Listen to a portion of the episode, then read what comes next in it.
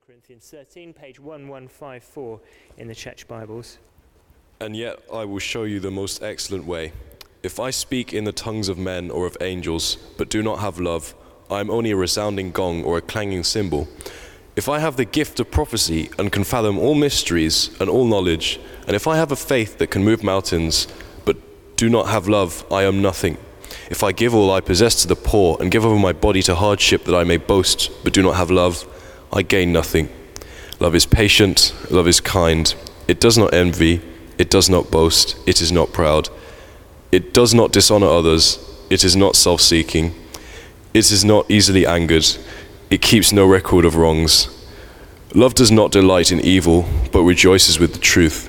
It always protects, always trusts, always hopes, always perseveres. Love never fails. But where there are prophecies, they will cease. Where there are tongues, they will be stilled. Where there is knowledge, it will pass away. For we know in part, and we prophesy in part. But when completeness comes, what is in part disappears. When I was a child, I talked like a child, I thought like a child, I reasoned like a child. When I became a man, I put the ways of childhood behind me. For now we see only a reflection as in a mirror. Then we shall see face to face. Now I know in part, then I shall know fully, even as I am fully known. And now these three remain faith, hope, and love. But the greatest of these is love. Evening, everyone. It's one of those passages that's so enjoyable, that's so easy to read, that my job is easy. It's just to get out the way, really, and let the passage, let Paul speak for himself, uh, and not to dampen or lower the tone. What you were going to see, not very interestingly, was the Britain's Got Talent final from last weekend, which I didn't watch, but I saw it on my news feed and whatever.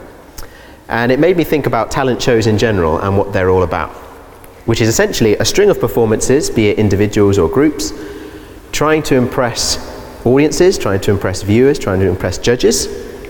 And it's all about displaying your talents, displaying the gifts. And it's all aiming for victory. It's all a competition. Only one person can win, only one group can take home the prize. And it struck me that if you went to the church in Corinth 2,000 years ago, to which Paul wrote this letter, you'd have seen something surprisingly similar. Not the big stage, not the lights, not the costumes, but you would have seen performance. You'd have seen a whole string of people performing, displaying, showing their gifts, especially gifts that were considered spiritual. There was no prize, but nonetheless they wanted to impress. And ideally, be more impressive than the person before and the person after. So, Paul's really famous words in 1 Corinthians 13, perhaps his most famous words ever, are to be seen in that context. They're addressing that problem. And Paul wants to draw the Corinthians away from that unchristian competitiveness and towards something so much better.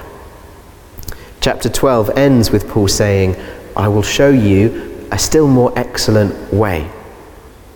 And that way is the way of love, and that is what chapter 13 is all about. You may well have heard it at a wedding. I've read it at a wedding. And you might think, therefore, that it's a soppy, romantic, wet chapter. But look how Paul starts, and you'll see that he goes in strong. His first point, how are we doing, Jeremy? Perfect. His first point is that love is vital. Love is vital. Remember, spiritual gifts were the trending thing in the church in Corinth. The Corinthians wanted to show off the gifts they thought God had given them. And Paul mentions three of those gifts in the first few verses. Let's read verses 1 to 3. He says, If I speak in the tongues of men or of angels, but do not have love, I'm only a resounding gong or a clanging, clanging cymbal. If I have the gift of prophecy and can fathom all mysteries and all knowledge, and if I have faith that can move mountains, but do not have love, I am nothing. If I give all I possess to the poor, give my body over to hardship that I may boast, but do not have love, I gain nothing. So the, there's gifts mentioned there, aren't there? Speaking in these other tongues or languages or prophecy.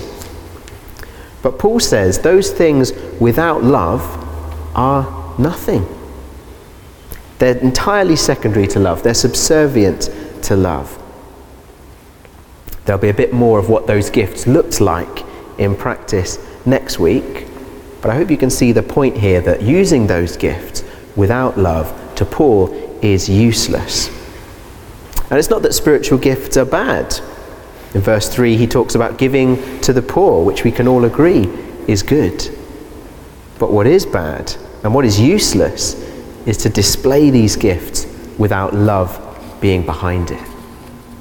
So, just as in chapter 8 of 1 Corinthians, Paul said that love should be the motivation for how we use our knowledge, and in chapter 9, he said love should be the motivation for how we use our freedom, so here, love must be the motivation for how we use our gifts. The thing li- Paul lists here the tongues, the languages, the prophecy these are things the Corinthian church valued. What do we value here at St. Anne's? How might we put it? Would it be if I give sermons but have not love, I am no better than a car horn on Commercial Road? If I am on the PCC but have not love, I am but an empty seat. If I give a huge amount of money to the building project but have not love, I gain nothing. If I am selected for ordination but have not love, I gain nothing. The more you think about it, the stronger it gets. Without love, our gifts, they come to nothing and they gain us nothing. Paul is serious, serious enough to apply it to himself. Did you see? He says, If I speak in tongues, if I have faith but do not have love, etc. It's so easy to think that what Jesus wants for his church is for it to be impressive, talented, to look good, and, that's, and that that's what he wants for us individually as well. But what did Jesus say? He said, By this they will know that you are my disciples, if you love one another. And as he warned the church in Ephesus in the book of Revelation, a church without love is really not a church fit for purpose at all. It's possible for a church to look good on the outside, but for love to get lost as they focus too much on impressing one another with their gifts. And so, since it's possible to look good on the outside, but for love to get lost, well, how will we know if love is really there? How do we know what love looks like, what love is? Well, that's exactly what Paul goes on to say in verses 4 to 7. He shows us how love is seen, how it's displayed. And I think his big point as he does that, brilliant, thanks, Jeremy, is that love is not a competition. Is love displayed in deep, overwhelming emotion, or in hugs and kisses, or in romance and roses? Well, maybe, but look what Paul focuses on here in verse 4. He says, Love is patient, love is kind. So, if you want to see love, if you want to check for love, including in the church, look for kindness, check for patience. Paul says love is displayed in how we treat one another, not just in how we feel inside. Patience and kindness, they're other person centered, aren't they? Now, showing patience and kindness might not get you up at the front of church, it might not get you in the spotlight, but that's okay, because love's not a competition. In the next few lines, Paul gives five things that love isn't. The first thing he says love isn't is he says love does not envy. So a loving attitude doesn't crave the things that other people have, which our whole culture and marketing industry tries to shape us away from. The adverts, the social media algorithms, they condition us to want more, to constantly compare ourselves with others to, be, to envy and to be jealous of the person who has the looks, the car, the house, the spouse. But that's not love. And then there's the other side of the coin in the rest of verse 4. Paul says, Love does not boast, it is not proud.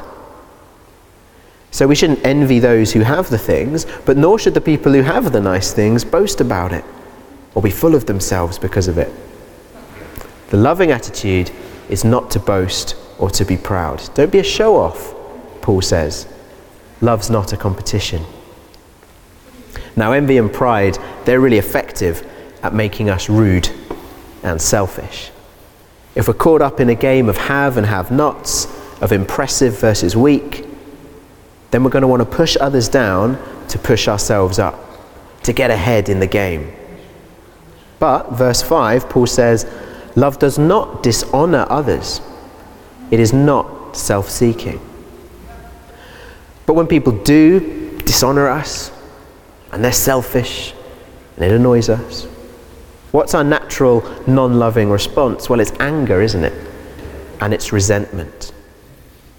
But Paul's got us again, because the second half of verse 5, he says, Love is not easily angered, and love keeps no record of wrongs. Do you feel Paul catch us all in our lovelessness?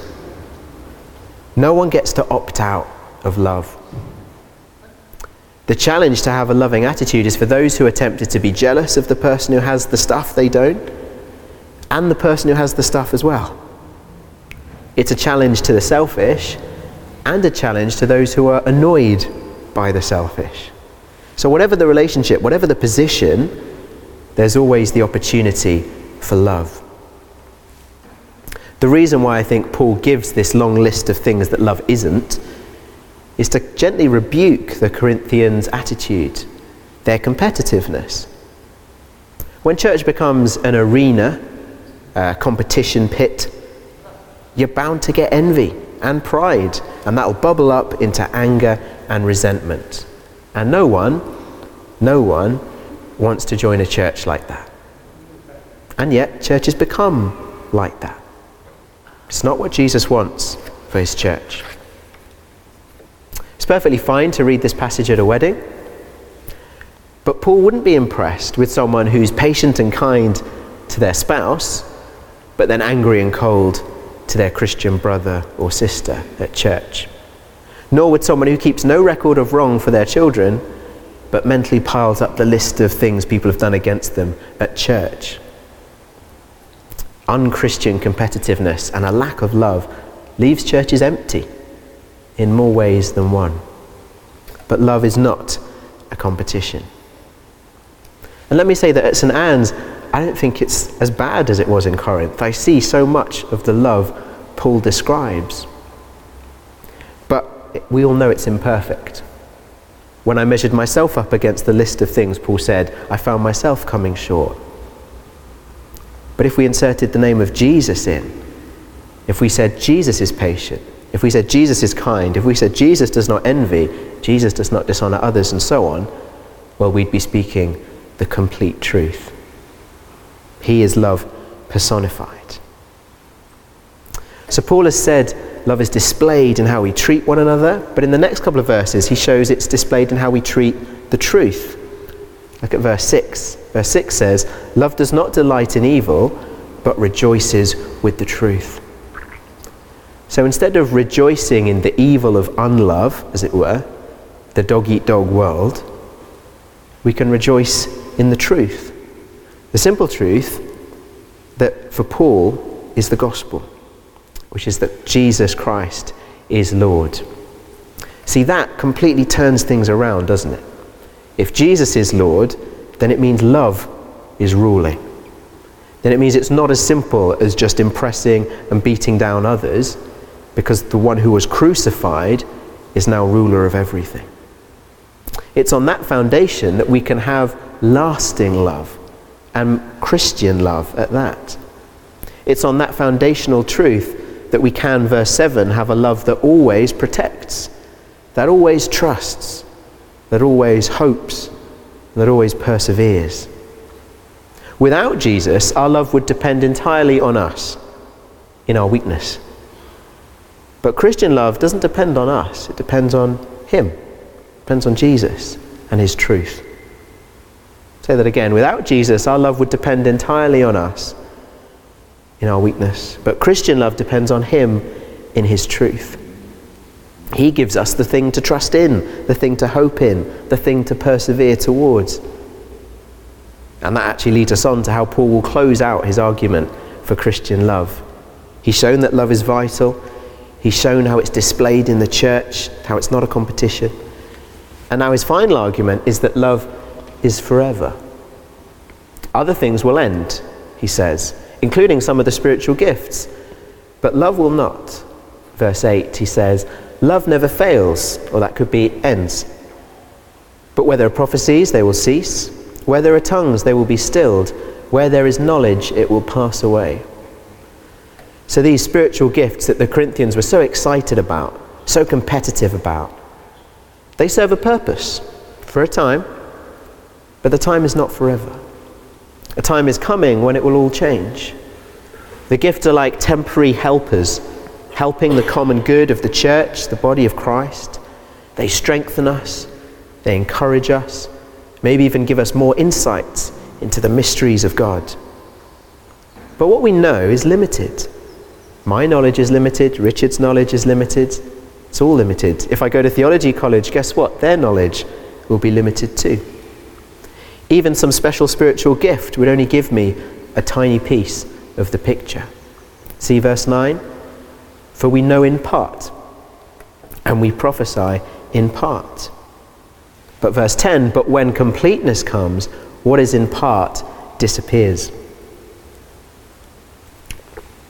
So there will come a time when we won't need these gifts anymore. Because we won't need to be built up anymore, because we'll be finished. We'll be complete. Like all those tower blocks they're building at Wood Wharf, there'll come a time where they won't need to keep building them anymore, because they'll be finished, perfected. That's the phrase Paul uses completeness, when completeness comes. He's talking about the future moment because obviously it's future, we're not complete yet, are we? When, and it must be the time when Jesus returns, when he wraps up the age of brokenness and brings the renewal of all things, the age of completeness. Paul doesn't describe or explain that moment in full. More will come in chapter 15 at the end of the letter. But of course, if he did describe it in full, it would kind of defeat his point, which is that we don't know everything yet. So, what Paul does instead is he uses two metaphors of what it will be like going from this broken age, incomplete age, to the age of completeness. The first is this it will be like going, growing from a child to an adult. Look at verse 11. He says, When I was a child, I talked like a child, I thought like a child, I reasoned like a child. When I became a man, I put the ways of childhood behind me. Now, I find it quite fun to imagine Paul as a little child thinking and reasoning like a kid, squabbling with other children. Of course, is what we all do growing up, and it's okay, it's natural, and it's appropriate for the age. It's why we're troubled with children being so exposed to loads of grown up material. They aren't designed to take all that stuff in, they can't process it that early. But the childhood phase of life is temporary. Growing up has to happen eventually, and when we're grown, we mature, usually, some of us, sometimes. And so new ways of thinking are put on that's appropriate for that new age. And so the church today is still in its childhood. The spiritual gifts, they're like helpers, they're like nannies or teachers. But there will come a time where we won't need that anymore. Now, the second metaphor Paul uses is of seeing in a dim mirror compared to seeing face to face. See verse 12? He says, For now, we see only a reflection as in a mirror. Then we shall see face to face. So I did a little bit of learning about the history of mirrors for this. I enjoy that sort of thing. Uh, I was kind of surprised to learn that they had them in Paul's day, but they did, and apparently the Romans helped spread the art or technology of mirror making throughout the empire. But they weren't very good. They were kind of lead lined, so they were really dark, and you wouldn't see that much with them. And if you've ever tried to do anything complicated with a mirror, like cutting your hair in lockdown, you'll know it's hard. Everything's backwards, and that's in a kind of shiny modern mirror, let alone in the dim, dark mirrors they had in Paul's day. Until the new age, our knowledge will be like that. It will be dim, it won't be full. But when Jesus brings the new age, it will be like seeing face to face, clarity, real, Like when you put on glasses and you didn't even know you needed them, and suddenly, wow, you can see everything so much clearer. Paul uses the phrase face to face, which is a fittingly personal way of describing it, since we will actually see Jesus face to face. Paul summarizes what the two metaphors have been saying in the second half of verse 12. He says, Now I know in part, then I shall know fully, even as I am fully known. So there's a verse to memorize for people like me, so often full of questions about Christian faith. I need to remember that now I know in part, then I shall know fully, even as I am fully known. Think of how well God knows you. He knows every part of you, He knit you together, He knows you inside and out. He knows the thought even before it comes to your head. Imagine knowing like that. That's what Paul says it will be like. Then I shall know fully, even as I am fully known. It will all make perfect sense. It will all make perfect sense. So, all of this, it relativizes those spiritual gifts that they loved so much and wanted to impress other people with. Paul says, remember, they're temporary helpers. They encourage us, they guide us in what we know, but one day we'll know fully. We won't need the gifts, they will cease. But love, love is forever. How could it not be forever when the God we worship is a God of love and will be with him for eternity? Their satisfaction surveys in the new creation will all come back five star. And if anyone is asked by an angelic inspection team how they're feeling, the answer will always come back I feel loved. I feel loved. The Corinthians, they were valuing gifts and they were performing, but they were forgetting love. Paul has relativized their attitude to the gift. He's put it in their proper place, and he's lifted up love as Christian virtue number one. It's even number one within Paul's own famous list of three Christian virtues. So look at verse 13. He says, And now these three remain faith, hope, and love. But the greatest of these is love. I think we're quite good at talking about love and how precious it is, but do we live up to it? I think that's Paul's challenge in this chapter. Will it be how we think about one another? Or will we let competitiveness get the better of us? I found it really helpful testing my attitudes against these verses, particularly those in verses 4 to 7. One day, we'll see Jesus face to face and experience his perfect love forever. In the meantime, do you think he wants his church to be a competitive place or a loving place? He wants a loving church. So let's heed that call and let's pray now for that. Our Father God, we thank you for love. And we thank you for how you have displayed that love to us in Jesus. Father, we're sorry that often we're competitive in our spirits. We want to be better than the other person. Lord, help us instead to be patient, kind, not envying, not jealous, not boastful, not proud. Lord, lead us to that truth that we can rejoice in, that gives us a basis for love that is other person centered. Lord, we long for a church that displays this kind of love more and more. Please would you grant that in St. Anne's. In Jesus' name.